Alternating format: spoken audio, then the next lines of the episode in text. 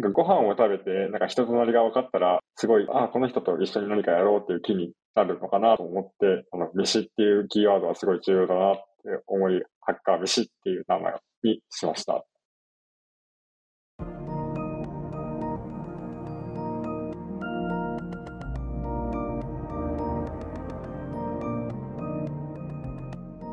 NPO 法人まちづくりエージェントサイドビーチシティのポッドキャスト番組 SB キャストです。この番組は様々なステージで地域活動、コミュニティ活動をされている皆様の活動を紹介、活動のきっかけや思いを伺うポッドキャスト番組です。進行を務めますのは私、フリーランスとしてプログラミング、アプリ開発、講師、書籍出版などを行いながらこの NPO の理事を務める高道恵です。どうぞよろしくお願いいたします。それでは今回のゲストは、ハッカー飯、西田宗太郎さんでございます。西田さんどうぞよろしくお願いいたします。はい、よろしくお願いいたします。よろしくお願いいたします。それではまず簡単にではございますが、自己紹介をお願いできますでしょうか。はい。はい、かしこまりました。えー、ハッカー飯運営の西田宗太郎と申します。福岡出身の31歳で、ハッカー飯は、えー、土日企業で作っておりまして、本業はアドテックの会社でエンジニアをやっております。どうぞよろしくお願いいたします。よろしくお願いします。土日にメインでこれのハッカー飯の開発をやってらっしゃるんですね。はい。ありがとうございます。はい、そうですね。まだ、あの、収益が立っていないっていうところもあるので、えっと、本業で食うだけのお金を稼ぎつつ、うん、副業で自分が作りたいサービスを本当楽しんで作ってるような形をとっております。はい。ありがとうございます。それではまず、こちらのハッカー飯の実際の活動ですね。こちらについてはお伺いできますでしょうか。はい、かしこまりました。えー、ハッカー飯の活動なんですけれども、まあ、そもそもハッカー飯とは何何ぞやっていう話からさせていただくと、まあ、エンジニア、もしくはエンジニアとあの気軽には話したい人が集まるようなコミュニティを作っております。あともうちょっとで会員数が1000人超えそうな形で、えー、やっております。えっ、ー、と、活動をするようになった理由なんですけれども、本業で、えっ、ー、と、アドテクのエンジニアやりつつも、あの、副業でいろんな、あの、スタートアップから声をかけていただき、手伝っておりました。ただ、その中、スタートアップですごいなんかこう、世の中を変えてやるぞっていうアイディアがありつつも、あの、周りにエンジニアがいない、いなくて、それを形にすることができないって結構嘆いてるスタートアップ代表とかが多くて、それで、あの、エンジニアと気軽に話せるような居場所づくりを僕がやろうかなと思ったのが、えー、きっかけです。で、え、ー、と、目的としてやっているのは、まあ、ゆるくハッカーと繋がって世界がより良くなればいいなと思ってやっております。なんか、まあ、今までマッチングした話で言うと、 React、フロントエンドのライブラリの React の話をして、なんか、よりよく、あの、より良い知見が溜まっていいコードを書けるようになったとか、あとは、あの、エンジニアが周りにいなくてアプリを作りたいと思って、えー、ハッカー飯で募集をしたところ、集まって今プロダクト作りを絶賛やっているなどなどあります。で、活動について、まあ、対象としている人、変えたい人っていうのは、まあ、そうですね、エンジニア、起業家、プロダクトを触る、えー、周辺の人々、デザイナーなど、など、などですね。で、活動に関して課題に感じていることっていうのは、今のところ、あの、まだマネタイズができていない状態です。で、そのマネタイズできてない状態どう取り組もうかなって考えてはいるんですけれど、コミュニティからお金を取る、やろうとすると、あの、簡単にこう、コミュニティが壊れると思っているので、今、今のところ別の方法を考えている最中であります。はい、一体以上です。はい。はい。ありがとうございます。はい。全部ご紹介いただきましてありがとうございます。やっぱりハッカーと話したいいうようなことの場として提供開始したということですね。はい。もうすぐ1000人になっているというのはすごいですね。なんか、あの、本当に口コミで広がっていってるって形で、航空機とか打つことも全然してないですし、人伝えで、なんかどんだんだん集まっているっていう感じではありますよね。そうですね。確かに人伝いでっていう話は以前にもお伺いはしましたけども、それでここまで行っているっていうのが本当にすごいなというふうに思います。意外とエンジニアやエンジニアに興味がある人だけで話せるスペースっていうのは多くないのかもしれないなっていうふうに思いますので、やっぱりそういうようなところがあるのは良いのかなっていうふうに思います。どうしてもあの他のところだと例えば就職につながるとか、そういうようなところを前提に話をしてしまうところがあるので、ちょっとかっちりしすぎてしまう。いうような感覚がありますので、そういうところもなく緩くつながれる。で、その他の場所に行くきっかけになり得るっていう場所はすごくいいのかなというふうに思います。うん、はい。ありがとうございます。あ確かにそうかもしれないですね。ちなみにこちらは、ハッカーと話したい人っていうことは、自分自身がハッカーでなくても参加は可能ということなんですね。あそう、そうですね。えっ、ー、と、参加は可能ですね。あと、僕らでいうハッカーという定義っていうのは、ものづくりをして世の中をより良くしていく人っていう感じで考えているので、まあ、エンジニアじゃなくても、なんかまあ、プロダクト作りたいっていう人であっても、あの、ハッカーと認識しているので、えっ、ー、と、参加して大丈夫です。ありがとうございます。ものづくりや世の中をより良いものにしたいというような方々ですね。はい、はい確かにこちらは以前ちらっと文章を読んで、あ、そういうようなところなんだ。結構間口は広いんだなというふうに思って、おっと感心したことがあります。びっくりしました。はい。エンジニアだけだとやっぱり話しづらくなってしまうような内容も若干ありますし、やはりエンジニアじゃない人がエンジニアと関わるきっかけという意味では、何かいいところがないのかなっていうふうに思うところもあると思うので、そういうような場として、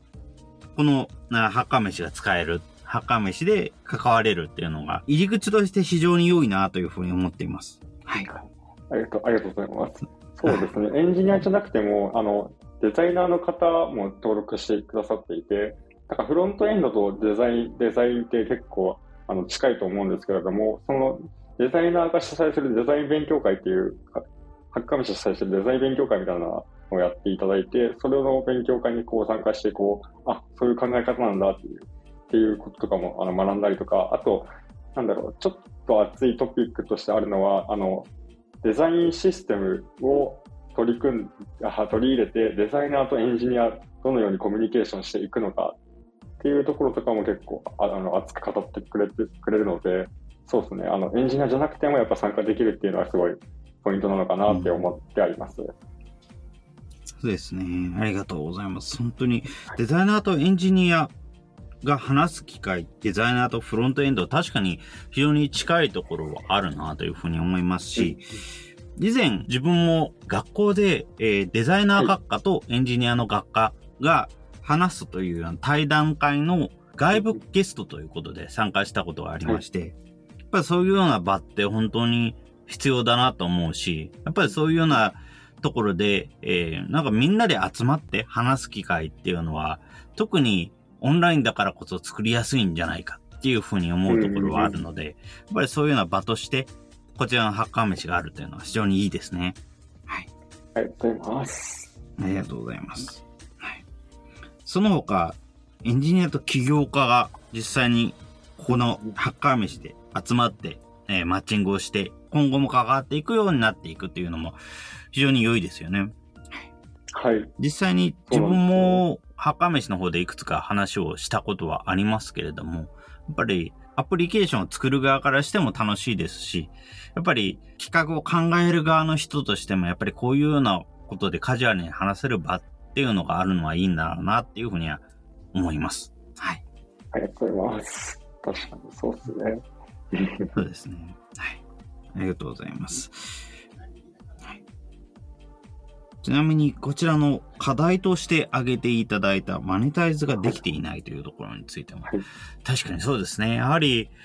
あの、他のところだと、例えば、無料プランだと話せる時間に限りがあるとか、そういうようなところもありますが、結局、特にオンラインで会話できるツールが今たくさんある現状、それをしても結局いくらでも抜け道ができてしまうという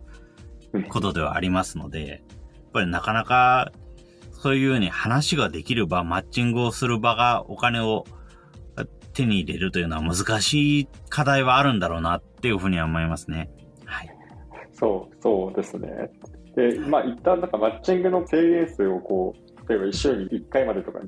引き上げる、あ、引き下げるなのかなとかも考えたりはしたんですけど、それだと、あの、なんだろう、なんかコミュニティが活性化しないですし、なんか僕らのあのビジョン、ビジョンとも反するので、あの、それはやらないっていうことに決めているいるんですよ。ただそうすると、どうマネタイズしようかなっていうのはずっと、あの、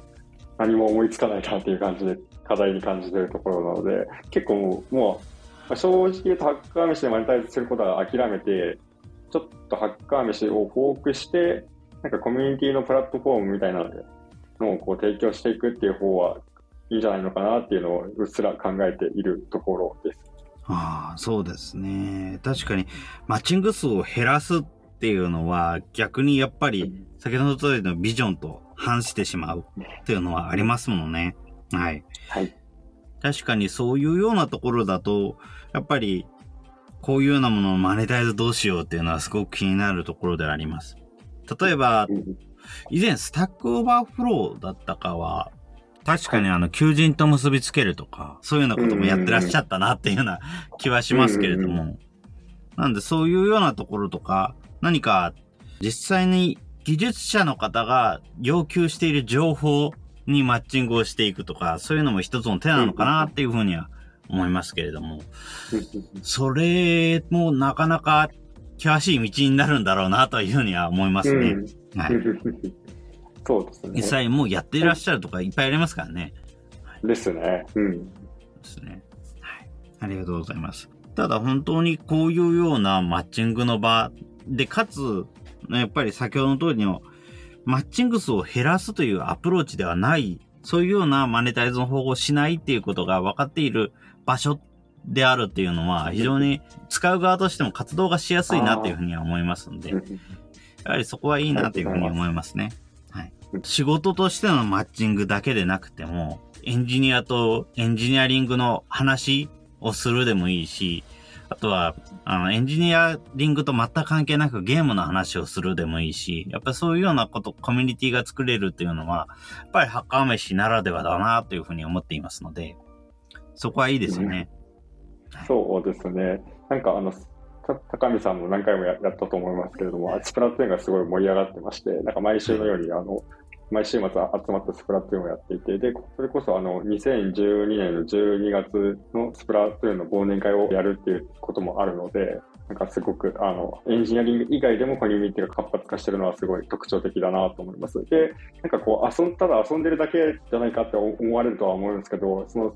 あの、いきなりこう、あの、なんかエンジニアリングの話しようとか、 React の話しよう、 React を使ってテストの話しようとかとなると、なんかすごいハードルが高く感じると思うんですけれども、一旦ゲームというクッションを置いて、なんかまあ共通言語を持つことによって、えっ、ー、と、一度コミュニケーションをあの取ってしまえれば、なんかゲームしながら、なんか、いや、 React エンジニアでとかそういう話をして、そこから、こう、なんだろう、ちょっと真剣なエンジニアリングの話を後日するってことも、ハッカー飯上で観測できたので、ゆるくやっぱ繋がることってすごい重要だなって思っております。うん、そうですね。ゲームでハードルを下げる。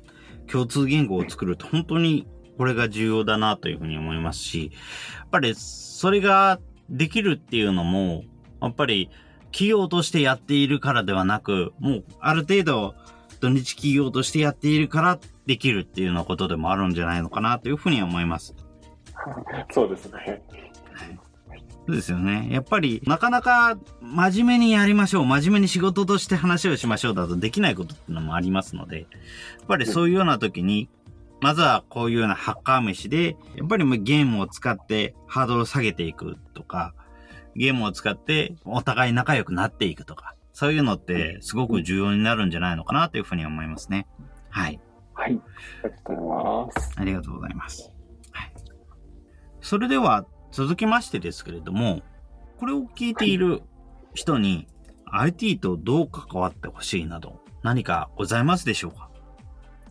そうですね。もし、なんかエンジニアの方が聞いていれば、まあ、ハッカーの人と参加して、あの、なんかやってることのお話とか、困ってることとかを、なんかお話ししていただけたらすごいありがたいなと思っています。で、企業がプロダクト作りしてる方も、なんかぜひ、あの、参加して、なんかエンジニアの方々にこういった偉大なプロダクトを作りたいから、ちょっと話聞いてみないっていう投稿したしてみたりとかしてほしい、いただきたいですね。はい。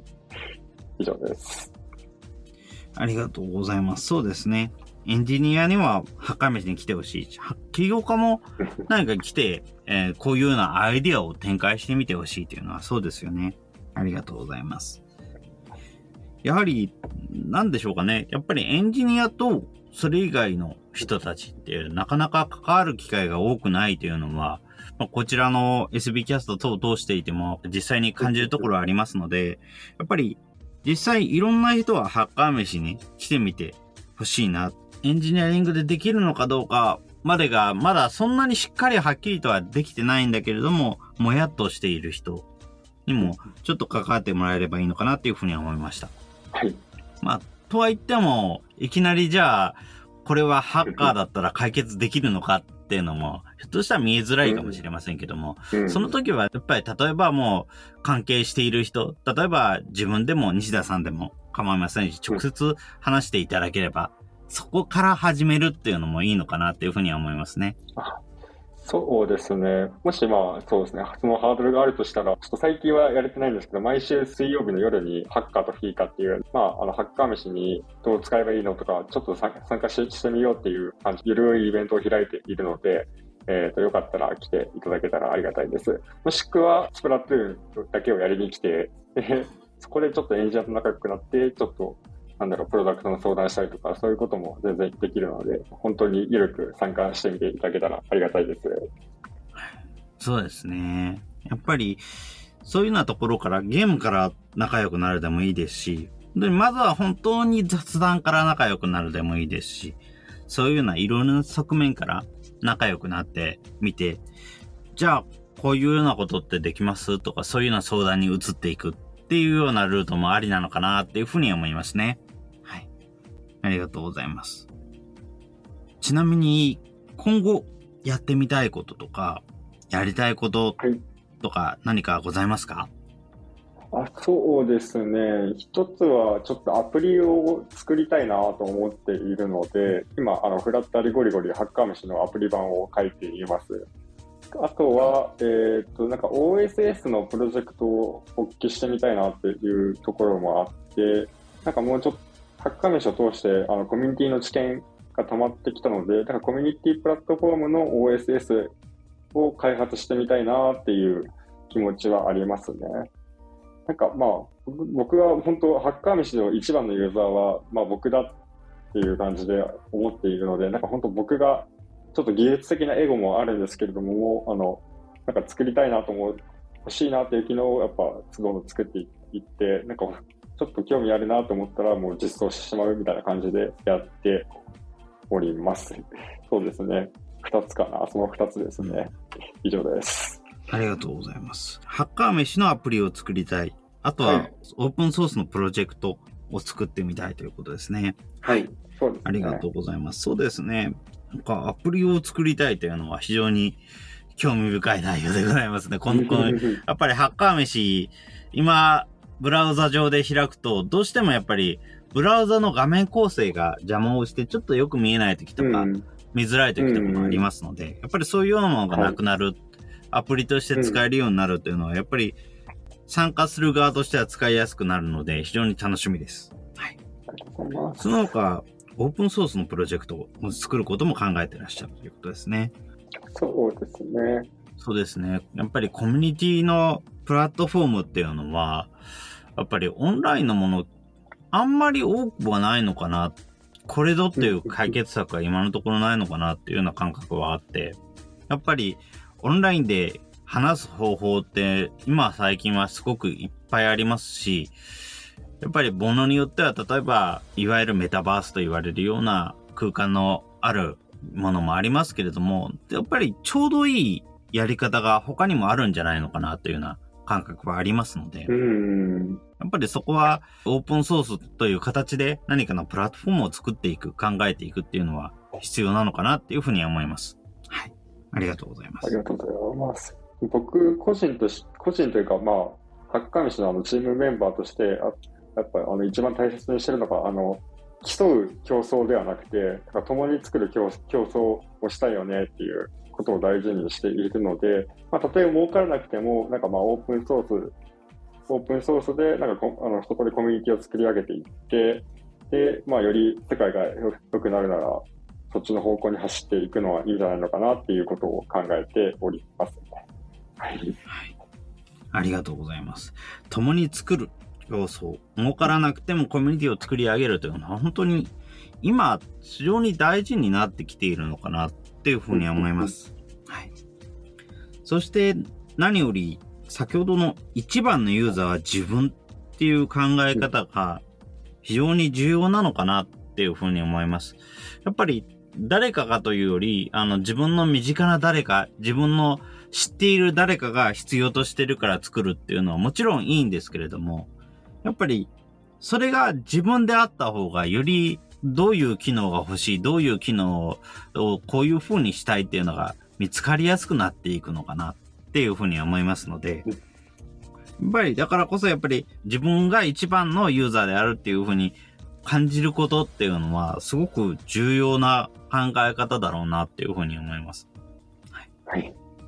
ありがとうございます。自分自身も本当に昔フリーソフトとして個人でいろんなアプリを作っているときは、やっぱり一番のユーザーは自分であるということを考えるの大事だよっていうふうにどこかの記事で読んだ記憶があるんですけれども、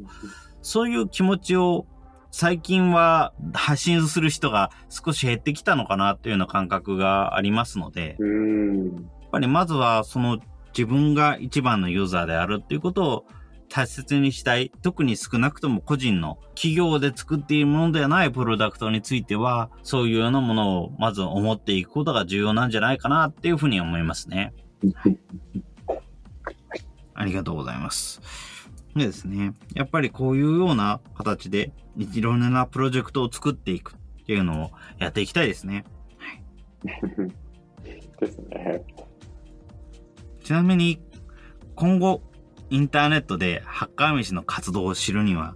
どのようにすればいいでしょうか？そうですね。まあ一つはまあ僕のツイッターと、あとハッカー飯とツイッターをフォローするっていうところと、あと、まあ、ハッカー飯に登録していただけると、毎週あのメメールが飛ぶので、あ、こういったアップデートがあるっていうこととかが分かったりすると思うので、まあ、ぜひ、ハッカー飯にご登録ください。よろしくお願いいたします。はい。ありがとうございます。そうですね。西田さんご自身のツイッターや、ハッカー飯のツイッターアカウントを見ていただければとございますね。はい。はい。こちらの方は、ブログとしてこちらの内容を配信されますので、そちらの概要欄にも記載されております。えー、もしこちら気になったという方は、そちらのリンクから飛んでいただければいいなというふうに思います。はい、ちなみにちょっとお話は戻りますけれども、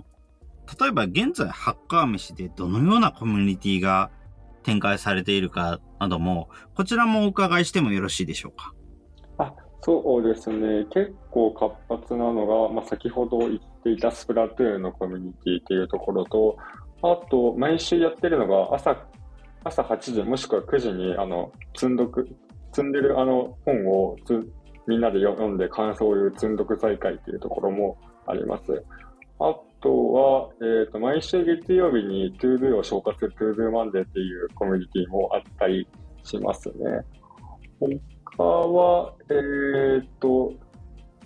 まあ、低レイヤーの勉強会って言って、なんか CPU とか OS とかの低レイヤーを勉強して、なんかこう、コンピューターの仕組みを学ぶ会とか、あとは、えっ、と、まあ、スマブラだったり、あと、ワインと鍋っていう、あの、お店、お店の名前なんですけど、そこでなんかワインを飲むコミュニティとか、いろんなものがあったりしますね。ざっくりそうですね。そんな感じです。コミュニティの数は今90近くありますね。はい。ありがとうございます。90もあるんですね。はい。そうですね。ユーザーの方が何結構作っていただいているので。はい。ですね。こちらだと、例えば先ほどお伺いしたスプラトゥーンやなどのゲーム関連のコミュニティのほか、トゥードゥマンデー通読会などのものもありますし、その他だと、プログラム言語やフレームワークごとのコミュニティなんかもあったかなというふうに思いますけれども。そうですね。本当にたくさんのところがありますよね。はい。はい。こちらの方だと、例えばどういうふうな形で、そのようなコミュニティに関わっていくっていうような形になるんでしょうか。あ、そうですね。まあ、一つはやっぱそのコミュニティがやってるイベントとかにどんどん参加してみる。で、参加して、スプラトゥーンだったら遊ぶ。あの、あの、なんだろう、ね、ゆるいデザイン勉強会とかだったら、えー、まあ、聞いて発言してみたりする。他、まあ、あの、なんかワイン、ワインと鍋とかのコミュニティであると、まあ、あの実際にあの、現地、現地でリアル、リアルハッカー飯って僕呼んでるんですけど、リアルハッカー飯をしてワインを飲みながら、なんか、まあ、お話をするとかですかね。ありがとうございます。イベントに参加してみる。実際聞いたり、話したり、あとは、リアルイベント、オフラインのものであれば、実際に現地に行って飲み食いをしてみるとか、話し合いをしてみるとかなんですね。はい。はい。そうですね。その他にも、やっぱりこのハッカー飯、もう一つの話し方として、個人の方と話すことができるっていうスペースが用意されているというのも非常に良いなというふうに思います。はい。こちらの方については、じゃあ、コミュニティだけでなく個人と話すような仕組みを設けた何か理由等何かございますか？あ、そうですね。まず、コミュニティだと、あの、やっぱどうしても複数人になってしまうので、あの、人とのなんかこう密度がちょっと若干下がってしまうような気がしているので、なんか1対1で、えっ、ー、と、なんか特定のテーマを持ってお話しすると、すごい、あの、なんだろう、濃密なあの30分、30分1時間をあの過ごせると思っているので、えっと、は、1対1も作ったという形ではありますね。また、あの、一応1対1のの方で、こう、なんだろう、話したいことっていう機能なんですけれども、それを投稿することに対する、なんか心理的ハードルはすごい低いって、あの、ユーザーの声がをたくさんあのいただいているので、なんかまあ、本当に気軽に、あの、ゆるく使える機能として、で提供したっていうところが大きいかなって思ってはいます。うん、ああ、なるほど。確かにコミュニティだけだと、やっぱり時折密度が下がってしまう。個人との話の密度が下がってしまうというのはありますね。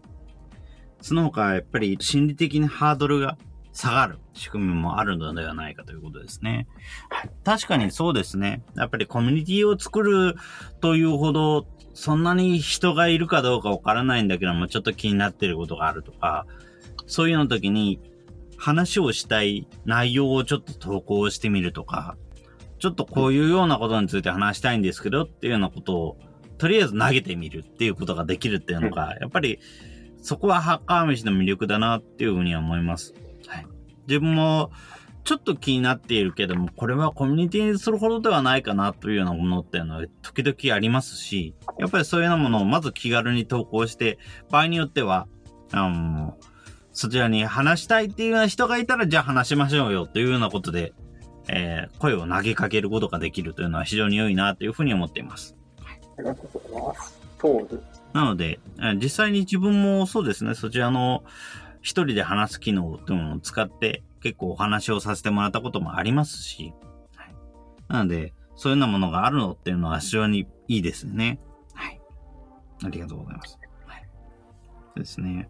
実際にそうですね、このハッカー飯、やっぱりその他のものと違って、スケジュールの調整をするとか、実際にマッチングをした後、お互いで話すとか、に、それぞれ、ハッカー飯の中のサービスを使うことを特に強制していないっていうのはありますし、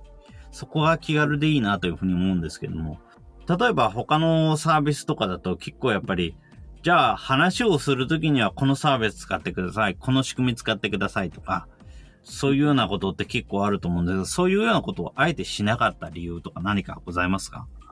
ああ、そうですね。まあ、歴史的な話になると、土日リソースっていうところもあったので、あんまりあの凝った実装ができなかったっていうのがあります。なので、今はあの、ルームっていうあの、ビデオ通話の機能を、あの、ちょっと面白そうだからつくつけてみたっていうのはあるんですけれども、最初はあの、 Zoom とか Google Meet とか、あの、別のあのビ、ビデオ通話のサービスに誘導させてたっていうところもあったので、えー、っと、まあ、一番の理由は、そうですね、歴史的な経由で、まあリ、リソースが少なかったっていうところなんなんですけれども、そ、そこを、まあ、やっぱり、あの、なん、なんて言えばいいですかね。なんか、ハッカー飯のルーム、あの、録画とかは全くしてないんですけれども、やっぱ、あの、内部のサービス、何してるかわからないっていう、ちょっと心理的な不安も生まれるのかなっていうところもあるので、そういった、なんか不安要素はできるだけ、あの、なんか排除してるっていうところもあったりしますね。ありがとうございます。はいそうですね。やっぱり時間的な制約っていうのも大きかったということですが、やっぱりそうですね、内部サービスに対するちょっとした不安というのもありますわね。やっぱり技術的に何か情報が取られるのかということではなくて、単純に急に音声が届かなくなったりした時に何を疑えばいいのか分かんなくなってしまうというような問題もあるのかなというふうには思いますね。うんなので、そこは、むしろ分離していること、ななるべく別のサービス使ってねになってるのが、非常にこちらとしても気楽でいいなっていうふうには思います。ありがとうございます。自分としては、基本的には、あの、空いてますという別の日程を調整するサービスがあるので、え時間を決めるときにはそちらを使って、で、実際に話すとき、個々人であれば、あの、ウェアバイというサービスがあるので、そちらを使ってたりしてますけれども、やっぱりそういうような選択ができるのがいいかなというふうに思いますし、実際マッチングをするだけであれば、それぐらいで十分なのかなっていうふうには思っているので、やっぱりこういうような仕組みがちょうどいいのかなっていうふうには思いますね。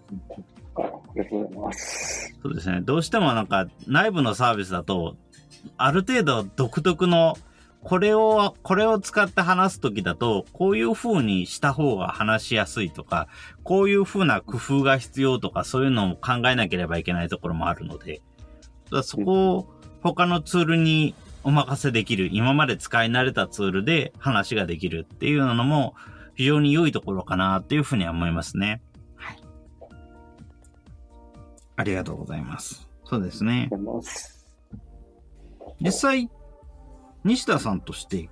こちらのハッカー飯で、現在、どのような形で使ってて、どのぐらい満足しているかなど、ありますか？ああ、それで言うと、なんだろう、やっぱもうちょっと改善したいなっていうところは、あの、何個もありますし、なんかユーザーから要望が、なんかツイッターの DM だったり、あの、ハッカー飯のあの、機能要望の欄とかに、あの、結構書いていただいている、いるんですけれども、その要望に対してこう、かちょっとリソースの問題とかで、あの、結構答えられないっていうところがちょっと歯がゆいなって思ってるので、まだ、まだまだ僕の理想とするハッカー飯の、なんだろう、今2、2%か3%ぐらいにようやく到達したぐらいかなって思ってはいます。はい。2%から3%。そうですね、長この先も結構まだまだ先があるって感じですか、はい。あ、そうですね、ちょっとり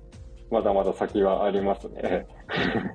なるほど、ありがとうございます。改善点がたくさんあるということで、はいそれは本当に参加している側としても、非常に今後が楽しみなところでもありますね。ありがとうございます。やっぱり、あの、ハッカーとフィカーのスペースもそうですけれども、やっぱり非常に近いなっていう感覚がありました。やっぱり開発してる側と実際に使ってる側が非常に近く話ができるので、やっぱりそういうようなスペースは非常に良いなっていうふうに思います。あの、やっぱり今だと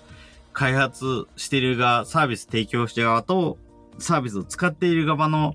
実際の意見の交換ができるっていうのは非常に好印象につながりうると思いますので、ありがとうございます。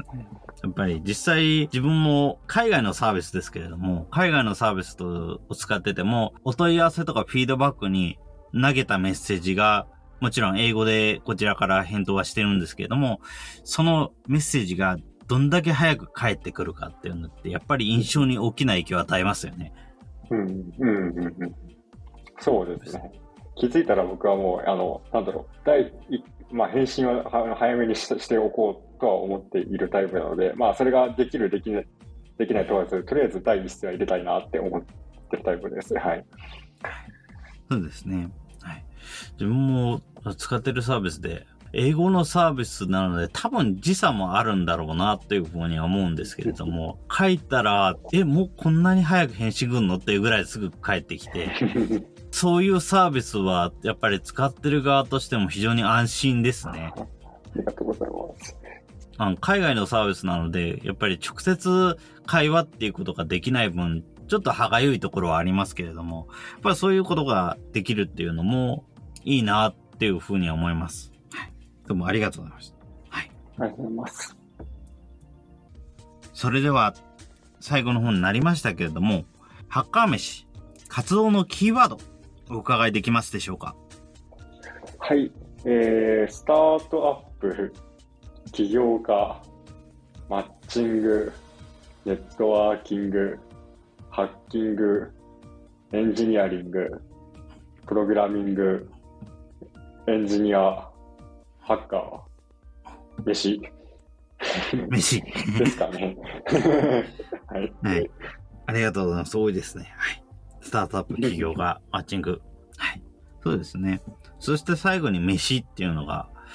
まあこれもまた、飯というのも非常に重要なキーワードなのかなっていうふうに思います。やっぱり、そんなにすごく堅苦しい会話ではなくて、まずは単純に話をしてみるっていうところで、実際はこの飯というのが実際のご飯ではない時もありますけれども、オンラインですし、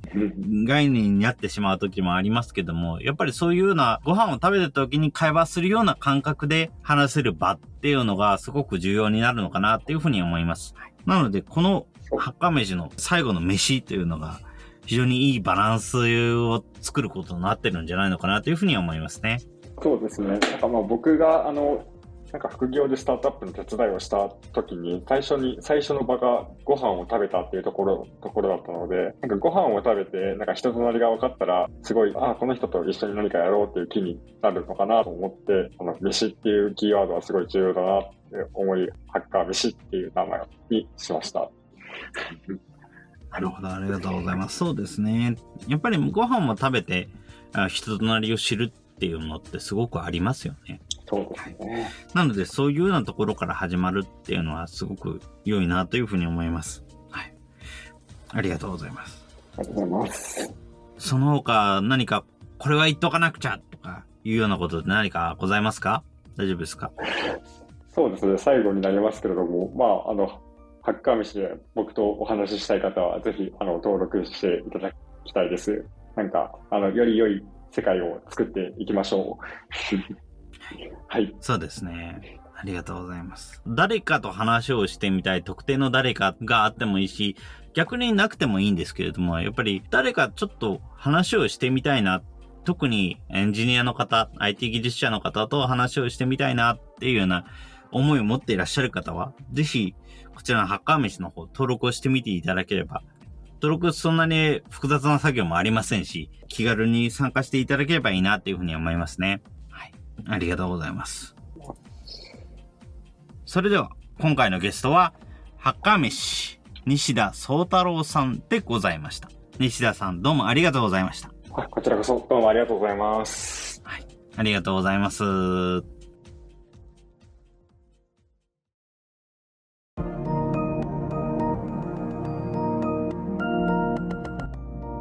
今回は